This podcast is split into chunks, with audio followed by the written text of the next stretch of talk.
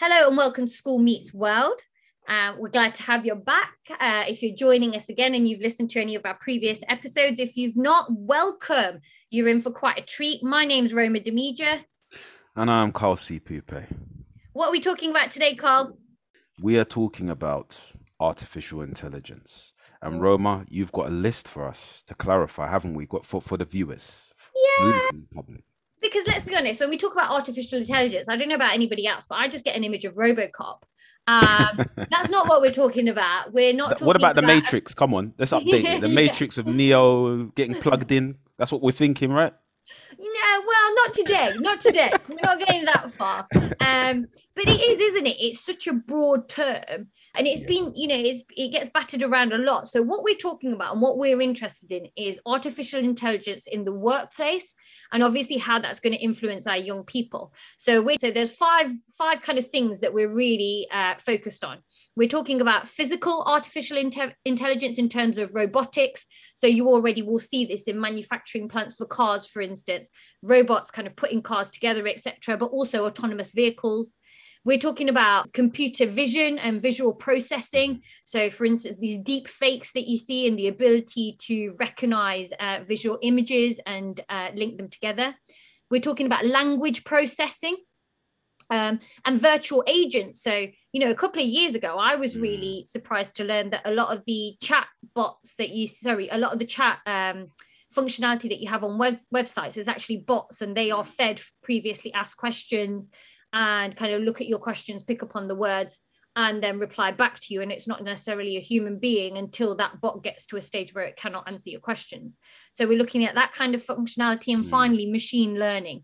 So a simple way to for me to describe machine learning is your phone when you pick it up and you type something out, if it doesn't recognize a word, it'll suggest another spelling for the word. Mm-hmm. But over time, it starts recognizing the words that you use and starts building sentences for you. So that is an example of machine learning, for instance.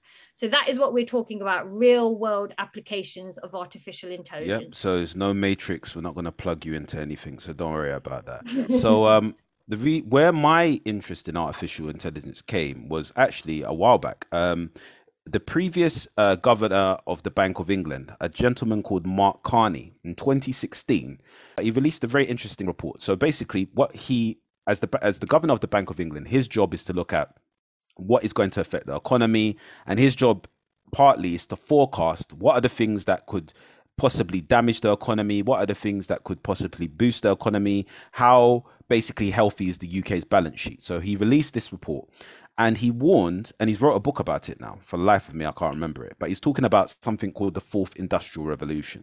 So what Mark Carney was saying was that robots threaten 10% of British jobs within the next 10 years, and he said that could accelerate. So what he was saying was, and I'm going to use some quotes from his reports. He said that basically there are emerging technologies which are sweeping the world, which will destroy 10% of British jobs, equating to 3.2 million roles um, going over the next 10 years, according to um, national figures. So he basically said every technological revolution mercil- mercilessly destroys jobs and livelihoods, and therefore identities, well before new ones emerge. So traditionally when we speak of, think of ai we think of manual jobs i.e like forklift trucks and things involving hands jobs that could be dangerous or, or basically laborious for a human to do but what he uh, discovered was that it's not only those are tr- traditionally seen as what we call blue collar jobs, what or working class jobs, for want of a better term.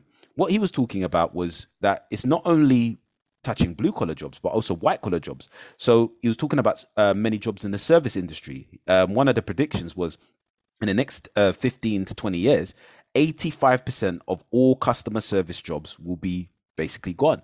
Um, you were talking about chatbots. Chatbots now. So when I went to do my car insurance, I went for a chatbot. Uh, chatbots. Chatbots. so I can't even say the word. Um, a chatbot. So you know the chatbot comes up. How can I help you? And then obviously, depending on the nature of the query, if it's simple, the chatbot will deal with it. If it's not, then it refers you to a customer service agent. But he's saying 85% of all customer service interactions will be gone.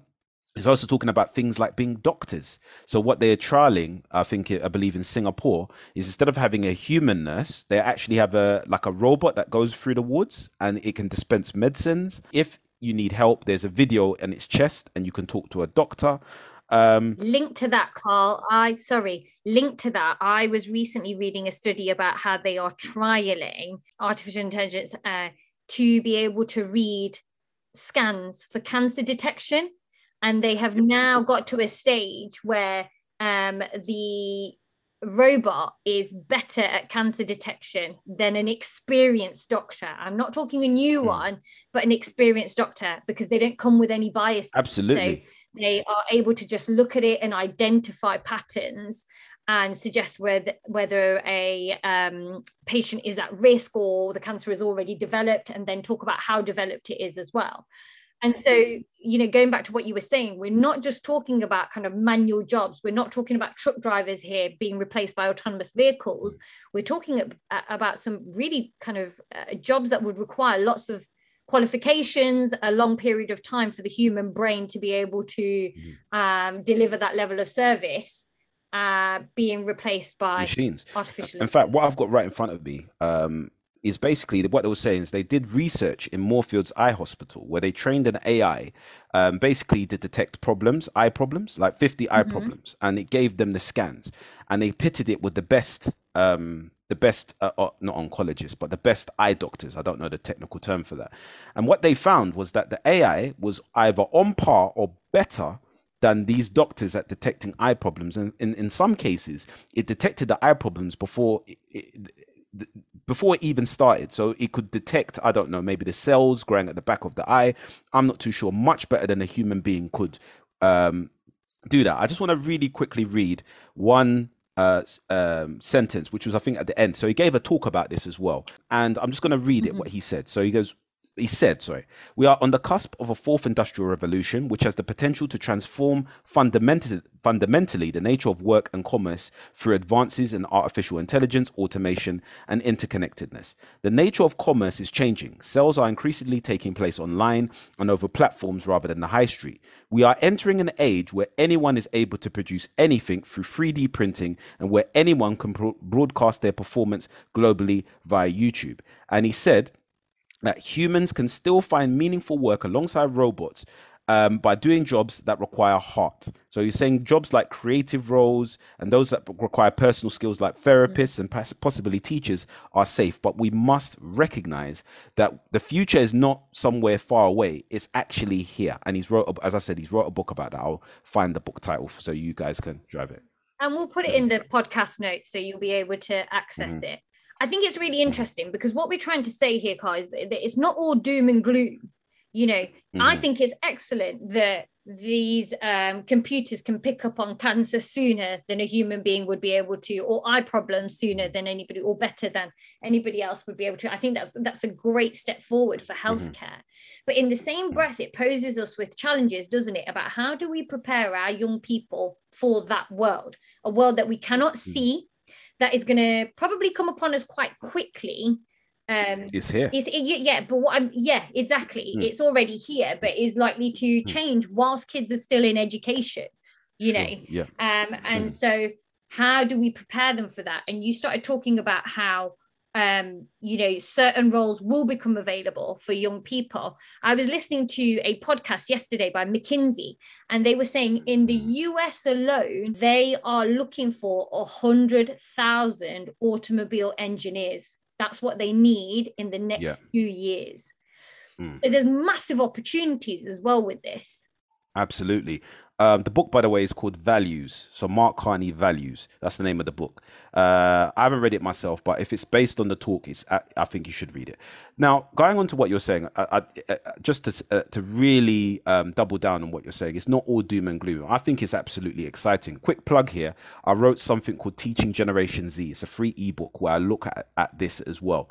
Um, so it's not all doom and gloom. It's not Terminator. Arnold Schwarzenegger's not going to come to your house and kick down your door. All right, he's fine. Okay, what we are talking about is is as you said, how are we handling this? Now, I listened to a podcast um, by a company called Eight Billion Ideas, and what they had was they had, uh, I believe, let me get this right, Carl. They had Alastair Stewart, the newsreader, who was kind of chairing the discussion. You had the head of um, technology at IBM I think you had the head of technology at LinkedIn and somebody else for the life of me, I can't remember. All right. And they were talking about the education system and these new technologies. And what um, I believe the head of LinkedIn said, which was, or technology, the CTO of uh, LinkedIn, which was fascinating, was saying that at LinkedIn, obviously, they, they can see all the jobs that are coming. So obviously, jobs get posted on LinkedIn and they've they've done using algorithms they've basically done an analysis on these jobs. And what they found was that 50 i think they said something along the lines of 50% of the jobs that they're now um, posting on linkedin didn't exist 10 years ago right? So he was saying that we are preparing children for jobs that don't yet exist for markets that don't yet exist. And he put it in perspective. He said, if you look at things like Amazon, Amazon is only 20 years old, all right? Facebook, 14 years old. Snapchat, 10 years old. Netflix, I believe, is about 12 years old. We're educating 21st century kids in 19th century classrooms. And that's a problem. I think the other thing, you know, the thing that worries me is if you look, you know, any of these podcasts that I listen to, any articles that I read, when you look at the skills that they want, mm-hmm they seem to be very much around um, the creative elements. Mm. So because you cannot, you know, you cannot put in code for a robot to be empathetic yes. or to be creative. Okay. Um, or, or, certainly they haven't figured it out yet. I don't want to say never say never. I don't want to be the block the blockbuster of this. That's podcast. when Arnold Schwarzenegger um, will come to your door when they figure that exactly. out. you know what I mean? Um, so um, you know, and those soft skills that we need to teach our young people mm.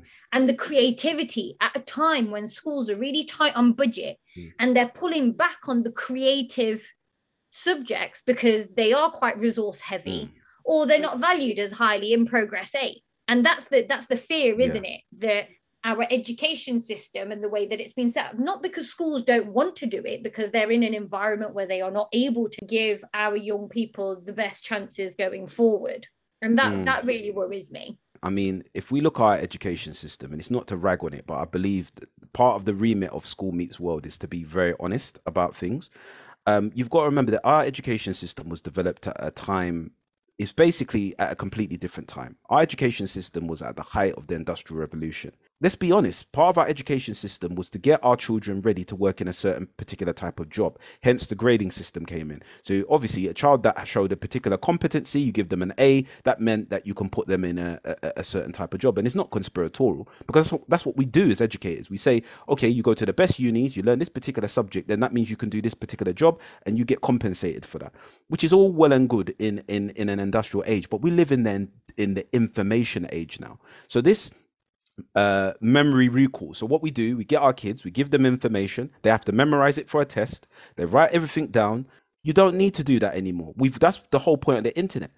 do you know what I mean? Why do I need to know? As one of my kids said to me, made me laugh. I always laugh when I think of what he said to me. He goes, "Sir, why do I need to know about Henry VIII and his eight wives? Who cares? If I need to know, sir, I'll literally look on my phone. Why do I need to? And again, I'm not getting on our history teachers here. It's an example, but he's right. You know, before it, we did have to have that memory recall, but now it's a case where we have to, as you said, we need different skills. And I think one of the skills we need to learn is how to learn quickly, how to learn and unlearn very, very quickly, because that's what we'll be doing. Or how to process information quickly. Yeah because it's coming at us at such a rate as well. Now, at the rate, like we've always said, you know, Carl and I won't always agree. And part of, I think, what you've explained there is I do think we've moved on from that. If you look at exam questions, they certainly at A level, they are very much around opinion. Here's some data. What do you make of this? And so we are mm. moving towards that because they are the processing skills that our young people need. And so I do think, yes, there is still, we do still award marks for memory and recall of information. But we are seeing a shift in our examination system where they have to process that information and they have to either give their opinion. That's not to say that those opinions cannot be regurgitated from previous essays that they've written. I certainly think that if you're listening to this podcast, you know, our teachers mm. are working very hard to teach young people to have an opinion based on the information that they've sure. got. It's not to rag, as I said. Sorry, go on. Sorry, go on. just to quickly jump in. It's not to rag on teachers, and especially history teachers. I don't want any history teachers coming to me saying Henry VIII was this, that, and the other. I'm not ragging on your subject, and of course, I understand what you're saying in terms of, especially when they reach A level. Uh, you know, when they reach A level, of course, it's about expressing opinions and processing information. But fundamentally, our education system is built on the premise of getting them some form of employment. That's the main reason why why why they're doing that. Absolutely. And as we said in a, a previous podcast, the 40-40 plan is is, is the, the, the idea of 40 hours a week for 40 years in one job and you get a nice retirement is gone. It's dead. It's not coming back. The government spoke about there's been an increase in jobs. If you look carefully at that, these are jobs that are what we call in the gig economy. They're not like contracted long-term jobs. In fact, those have been dwindling since the 90s. And now if you think about it as an employer, if I'm an employer and mm. I can hire somebody on a contract, just say let's just throw numbers out there. 40 grand on a contract, but that means I have to pay sick pay, I have to pay all these different things. Or I can get the same person to do it or I can export it to another country or export it somewhere else. And I'm only contracting them to do a job for a month and I don't have to pay them sick pay or whatnot. From a purely business perspective, I'm not saying from a ethical perspective. Ethical, but of course, yeah. you do this latter. Exactly. You know? Yeah. And actually, I was reading a study, I think it was done by London Business School. 50% of employers in the UK say they have contracted out work. Wow. They are wow. using contractors. You go on sites like Fiverr, they are getting them to do design work wow. because they don't need them year round. The, mm. the book that I'm writing at the moment, What Young People Need to Know About Money, there is a recruitment section on there. And you've got AI being used mm. by the likes of KPMG, etc., I believe, have trialed it or one of the big accountancy firms, AI being used during the interview process. AI being so used they have chat in the interview process. During the interview How, process. Explain that. Yeah. How? How do they do that? So what happens is for the first round of interviews, because remember they take on um, young people at the age of 18 as apprentices. They have thousands of applicants. So I think at the first stage, and this is being done by quite a few large multinational companies, is students are being asked to log in, or young people are being asked to log in who are applying at a certain time, and they are being asked a series of questions. And if their answers don't meet a certain level or they don't contain certain keywords, they are being thrown out of the interview. Wow. Do you see what I'm saying? The process. I didn't know. They're being whittled down and you don't need a human being to sit there for two hours and interview this person they're doing it online on a form or through a chatbot etc wow. okay so it's already being introduced one job that I thought was fascinating. So I've been, I was watching a video and it was about female leaders in industry. It involved a woman whose sole job is to question the ethics of artificial artificial intelligence. And the reason I'm bringing this up now is again, how do we teach young people to be able to debate ethical standards, take an ethical stance? Now, hopefully, we are doing this, but at the moment, I think it's very much in the PSHE element of school. It's, uh, I think that varies from school to school. But her job, mm. so she worked in retail and looked at how companies are using artificial intelligence. And she gave the example of the risk of bias in the data that is fed yep. into these machines. She worked, she went to go and see a makeup company, and she was a black woman and uh, the people that had put this together and she said some a lot of them were her colleagues she'd worked with them for years and it was a makeup company that allowed you to virtually try on hmm. makeup before you bought it what she found was they just didn't have enough data on black women so when she stood in front of the screen yeah. it didn't recognize her and I kind of almost fell off my seat there. Yeah. Because it was such a prominent example of how if AI continues the way that human beings are co- uh, continuing, where they are, we have we naturally have our own biases. But if we feed that into machinery, will AI work for everybody? Uh, another example that was used was a council in America was trying to use it to identify where potholes were so that they could fix them and they could use funding to go in those areas. So they did a big call out to um, the general population to put an app on their phone and to have it on when they were driving. And what would happen is the phone would pick up on vibrations and they could, um, you know, kind of recognize when there were potholes in the street. What they noticed was a lot of funding was going to very wealthy areas and a lot of potholes were being being corrected in those very wealthy areas. And so they dug a little bit deep and they found out that actually what it came down to is that people in those wealthier areas just had more smartphones. And so a lot more of them signed up. And so the data was biased. And what this made me think was number one, okay, we need to be really careful about the data that we're feeding in. But number two, we need to equip our young people to question. Because when we think about artificial intelligence, it's almost a a bias to that. Of, you know, of course, it must be right, as we saw with uh, the the so-called mutant algorithm. Uh, fiasco that we had with last year's A level results. Twitter ran an experiment where they created a, a bot uh, mm. to be like a human person, and within a day they had to shut it down because that bot was feeding off the tweets and it was racist and misogynistic and I, I believe they had to apologize it was an experiment but they had to shut it down because it said that the, the, the, the bot was just feeding from what is what was on twitter already it's not that we told it to do that so as you said these are real um, issues and these are real concerns that our young um, people are going to have to find a way to solve um, mm. and if they don't and let's be honest you know, in school, how many of our young people are being taught to question, question what has happened, uh, question the data that is being presented in front of them. But mm. I am at, you know, I'm at a bit of a brick wall here in terms of how do you teach that skill? You know, we haven't, we've learned through our teacher training how to teach history, what's the best way to sure. teach math, what's the best way to teach, you know, economics, etc. Mm-hmm. But what's the best way to teach empathy? Mm. creativity, mm. thinking mm. outside the box, absolutely, ethics.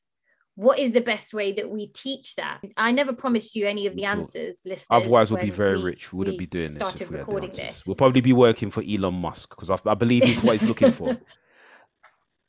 Have you got any thoughts?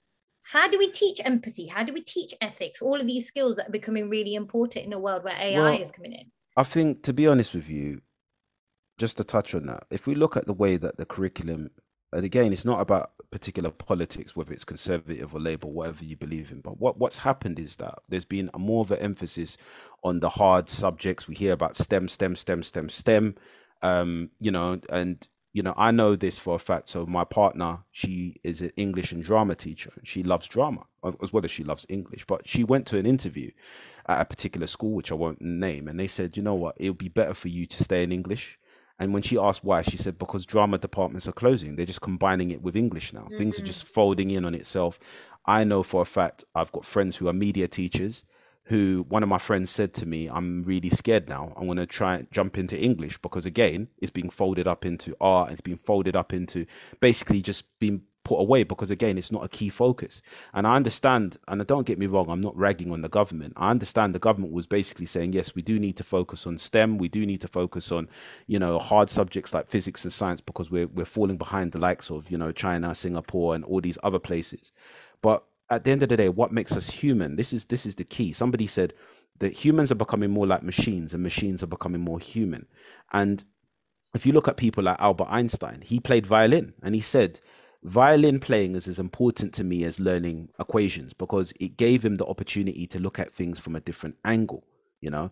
And the arts um you know the arts and the other subjects which are seen as soft subjects have been almost disregarded and disrespected at my time in education. I've seen it with my own eyes.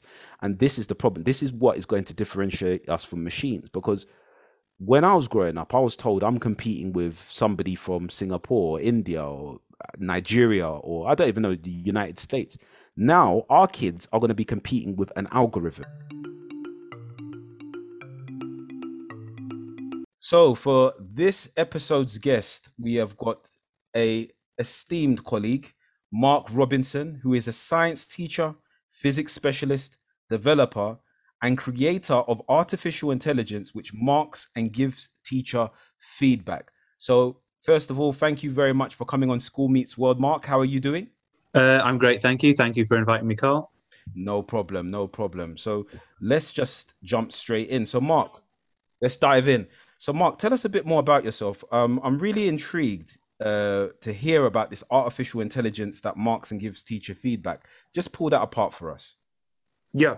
Um, so, I, I originally got into teaching from tutoring, wow. where you can watch a pupil do some work give them some immediate feedback as you see them getting a question wrong, and then they can improve.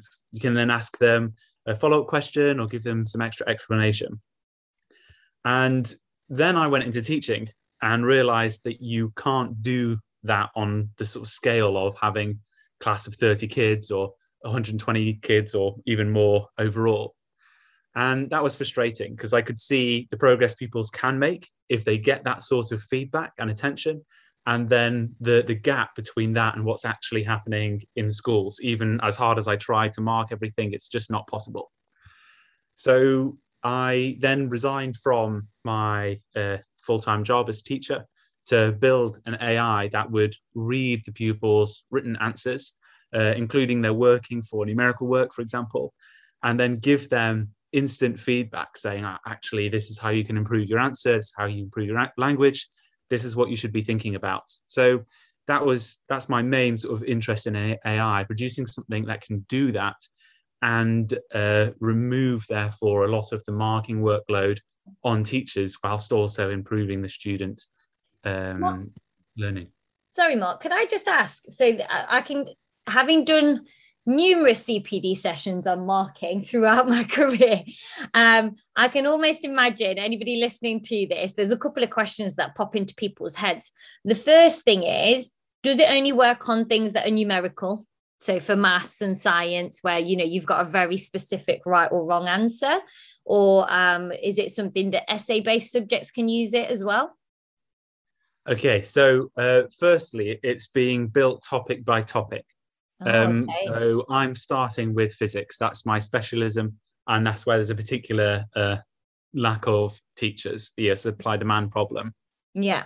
In terms of what it can mark, uh, I originally built it to mark the wordier answers because oh. th- those are the ones that pupils tend not to be able to self mark. If mm. it's a mm. numerical question, generally speaking, pupils can know if they've got it right or wrong at the end based on the number.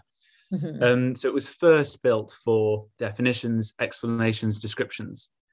That does work specifically for those sorts of questions where there are specific answers. So in physics, uh, if you're ex- asked to explain, for example, why a car reaches a maximum velocity, even if your you know, um, foot was down to the floor on the motorway, there, are many ways of giving the answer, but there is a specific answer that you should be giving. And so uh, the, the way this particular AI is designed, it, it's for that and not so much for analyzing style or structure of an essay. Okay. Okay. That's really interesting.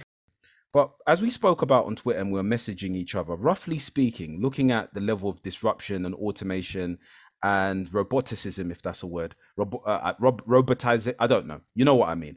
Uh, yeah. The amount of robots coming into the workplace. Roughly speaking, what do you foresee in the next 10 to, to 20 years? Your opinions on how the economy is going to look, the work based economy?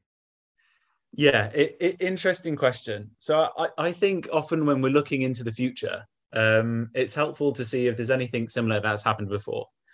And um, you put the nail on the head with regards to uh, robotics. So, robotics is about physical automation, and AI is a subset of, mm, I guess, digital automation, but not necessarily related to the physical world.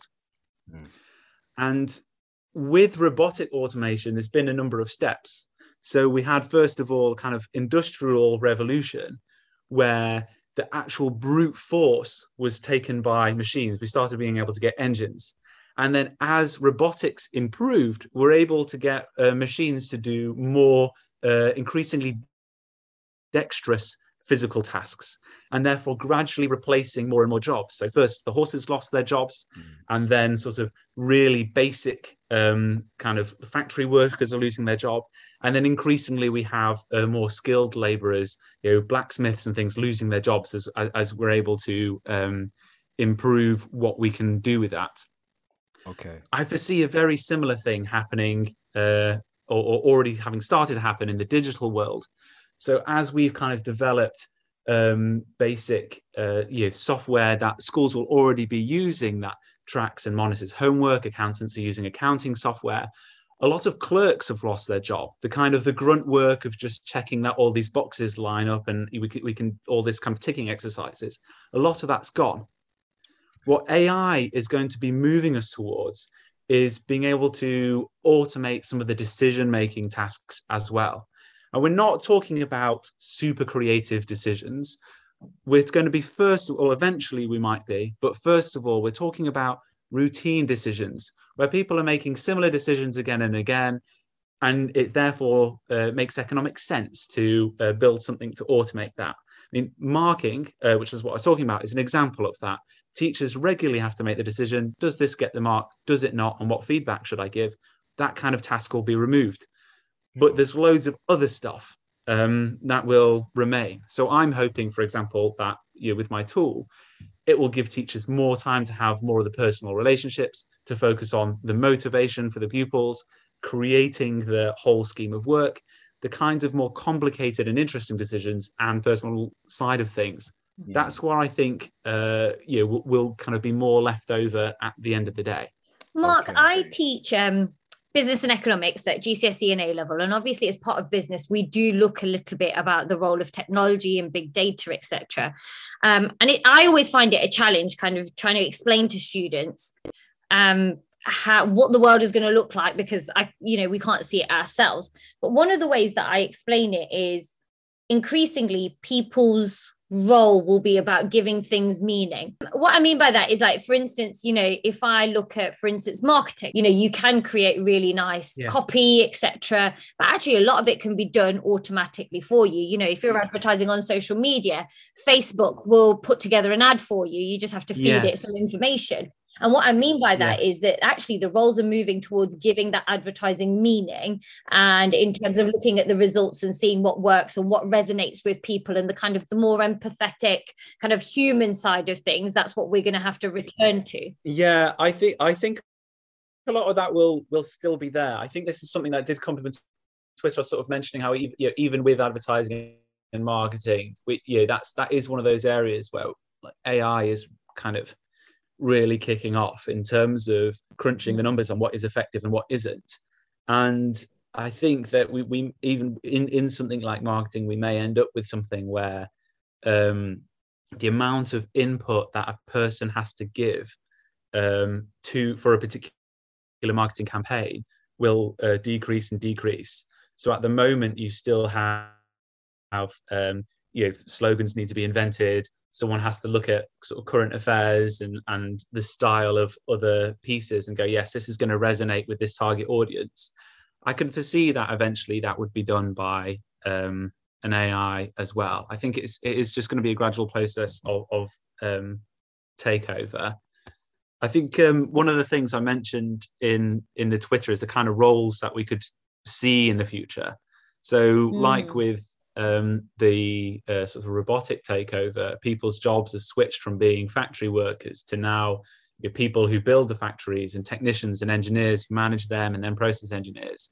I think with AI, we'll have similar things. So uh, you'll need people to actually design and build the AI, whatever it may be for. So for the marketing or for um, you know, marking students' work or whatever you'll then need people who actually uh, build that AI. So there's, sli- there's slightly different things. There's kind of designing it, and then there's a sort of software around it.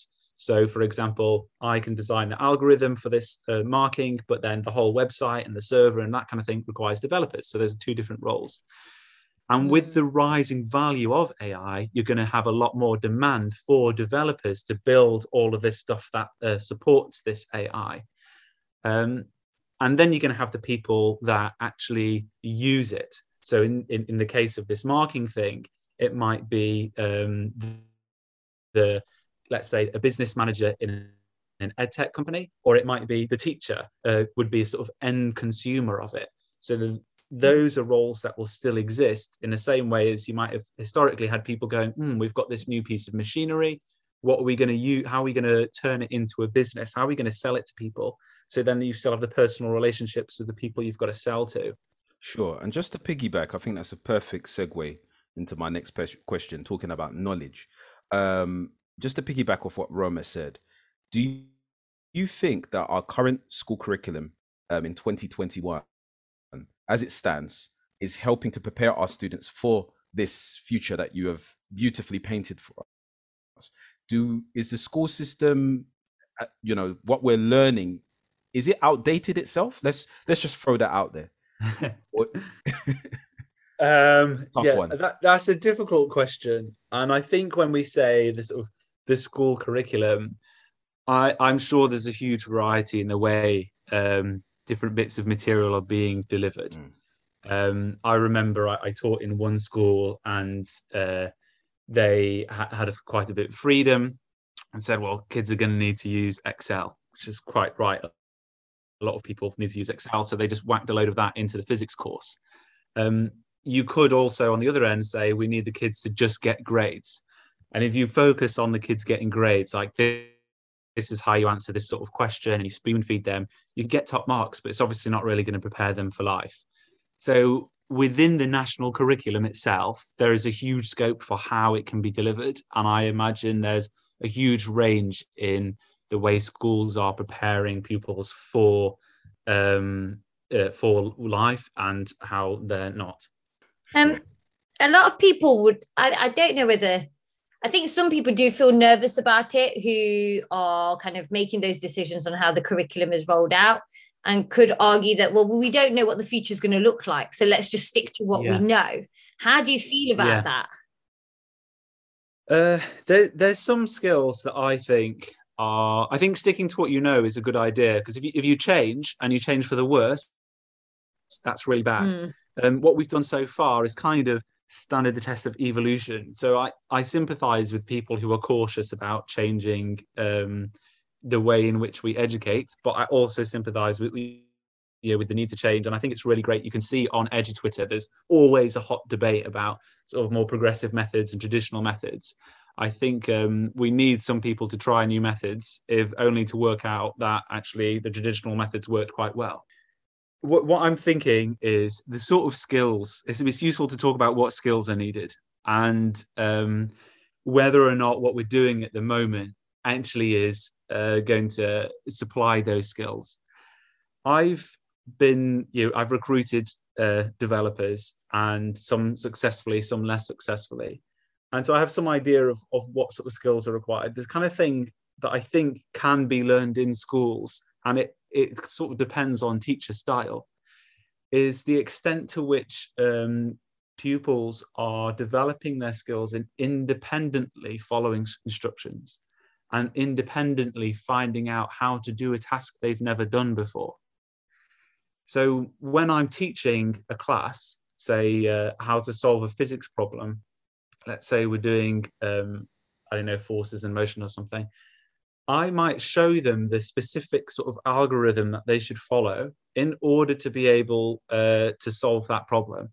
I can then give them lots of problems that are similar to that they haven't actually had to research anything. I would describe that as being spoon fed. Now, they develop some hmm. skills in following an algorithm, but we need to make sure that at some point in their education, they are basically, you know, for example, here's a textbook, read for yourself and then answer the questions. Because a good developer basically is someone who can go to Google and Google, how do I do this? And then read some answers answers that they don't really understand, read some more stuff so they can understand the first answer, and then go and apply it. That's like the fundamental skill. If we were looking at someone to be a developer, I think it applies to a lot of things. If you're a boss, you don't want your employees constantly asking you how to do stuff. You want them to either follow the instructions you've written for them or to go and work it out. Um, and so if we want to know are, are we are we doing that or not, that's the so question to be solving. asking. Um, there is problem solving and independence yeah. So problem solving i think covers a huge range of things and sometimes problem solving might be like um, the kind of you know, questions you get if you're applying to be a consultant where you're given a paper and you've got to solve this problem in five seconds or whatever.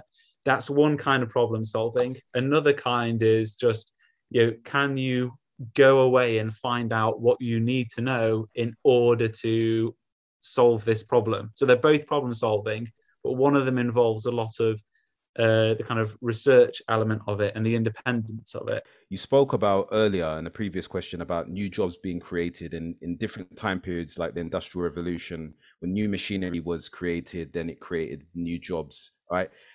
There's been this whole thing, it's almost, I call it a doomsday theory, um, where people are saying, you know, there's going to be mass unemployment because AI will take over everything and you know the whole conversation around universal credit which i believe elon musk kind of started it saying that look in the next 30 years there won't be just enough jobs to go around.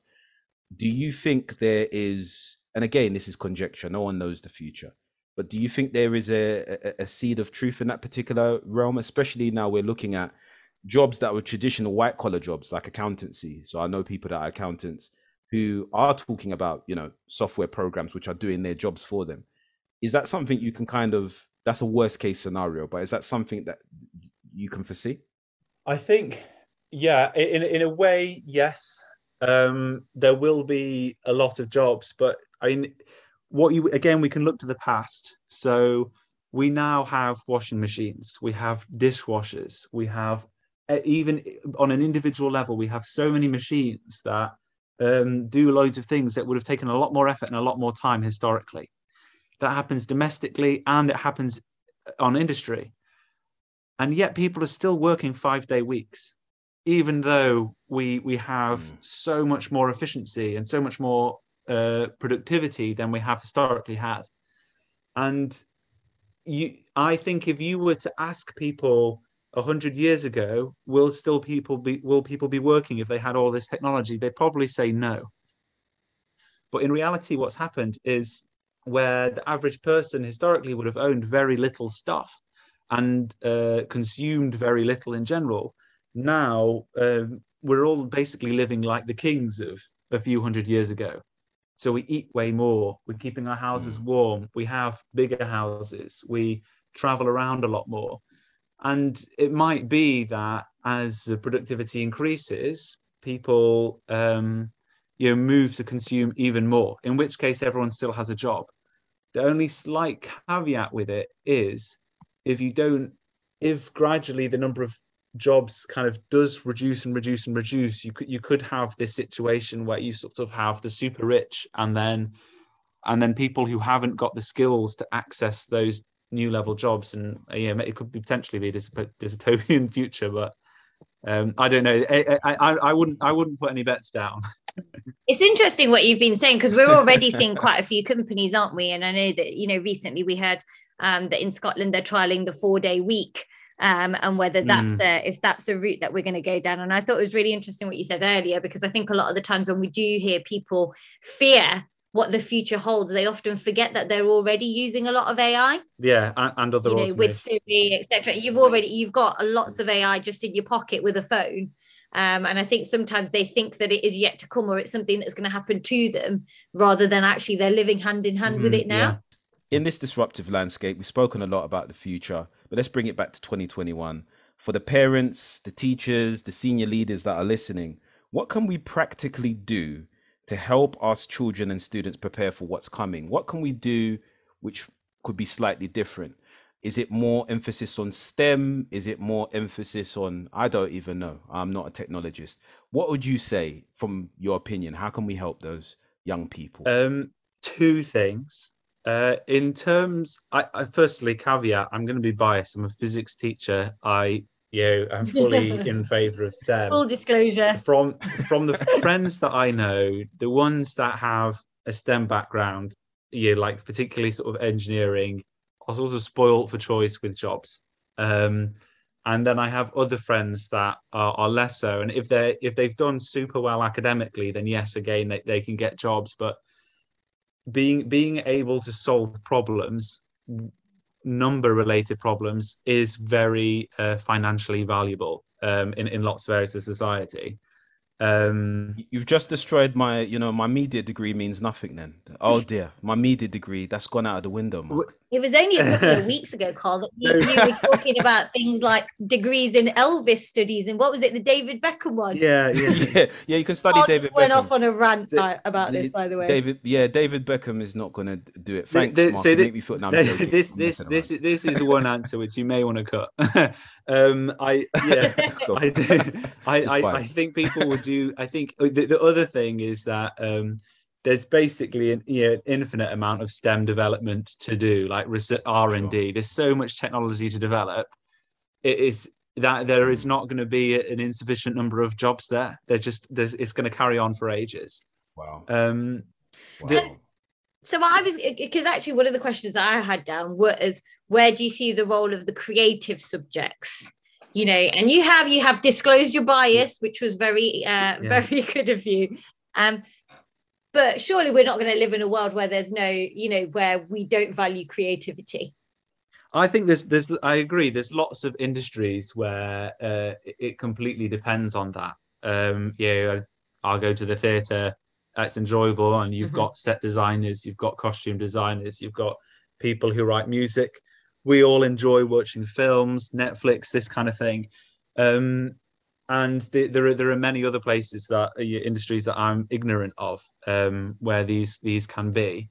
Um, although my my friends that are in those industries do seem to have to do a lot more work in order to just get a job um, and, and be a lot more hmm. impressive um, than say if if you have an engineering degree that that basically qualifies you for a job so that they're there but you know if you if you want to be a professional musician you've got to be really top notch um, whereas yeah. if you get an A in, in maths at A level you can probably get a job as an engineer yeah. Uh, supply and demand, simple supply and demand. Yeah. The, the other, the second question you asked was um, about uh, what what can teachers and parents do.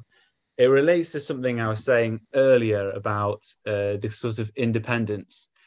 I think we uh, are very strongly tempted as people looking after and raising young uh, people to tell them the answers to the problems that they are about to face, particularly as a teacher where there's pressure to get them good grades. Uh, if you tell them the answer to the question that's coming up, then they will perform better at that question. But what we need to do, I think, is step back a bit more and uh, make more environments where they can fail and where they have to independently go and find the answer for themselves, not from an adult that they know.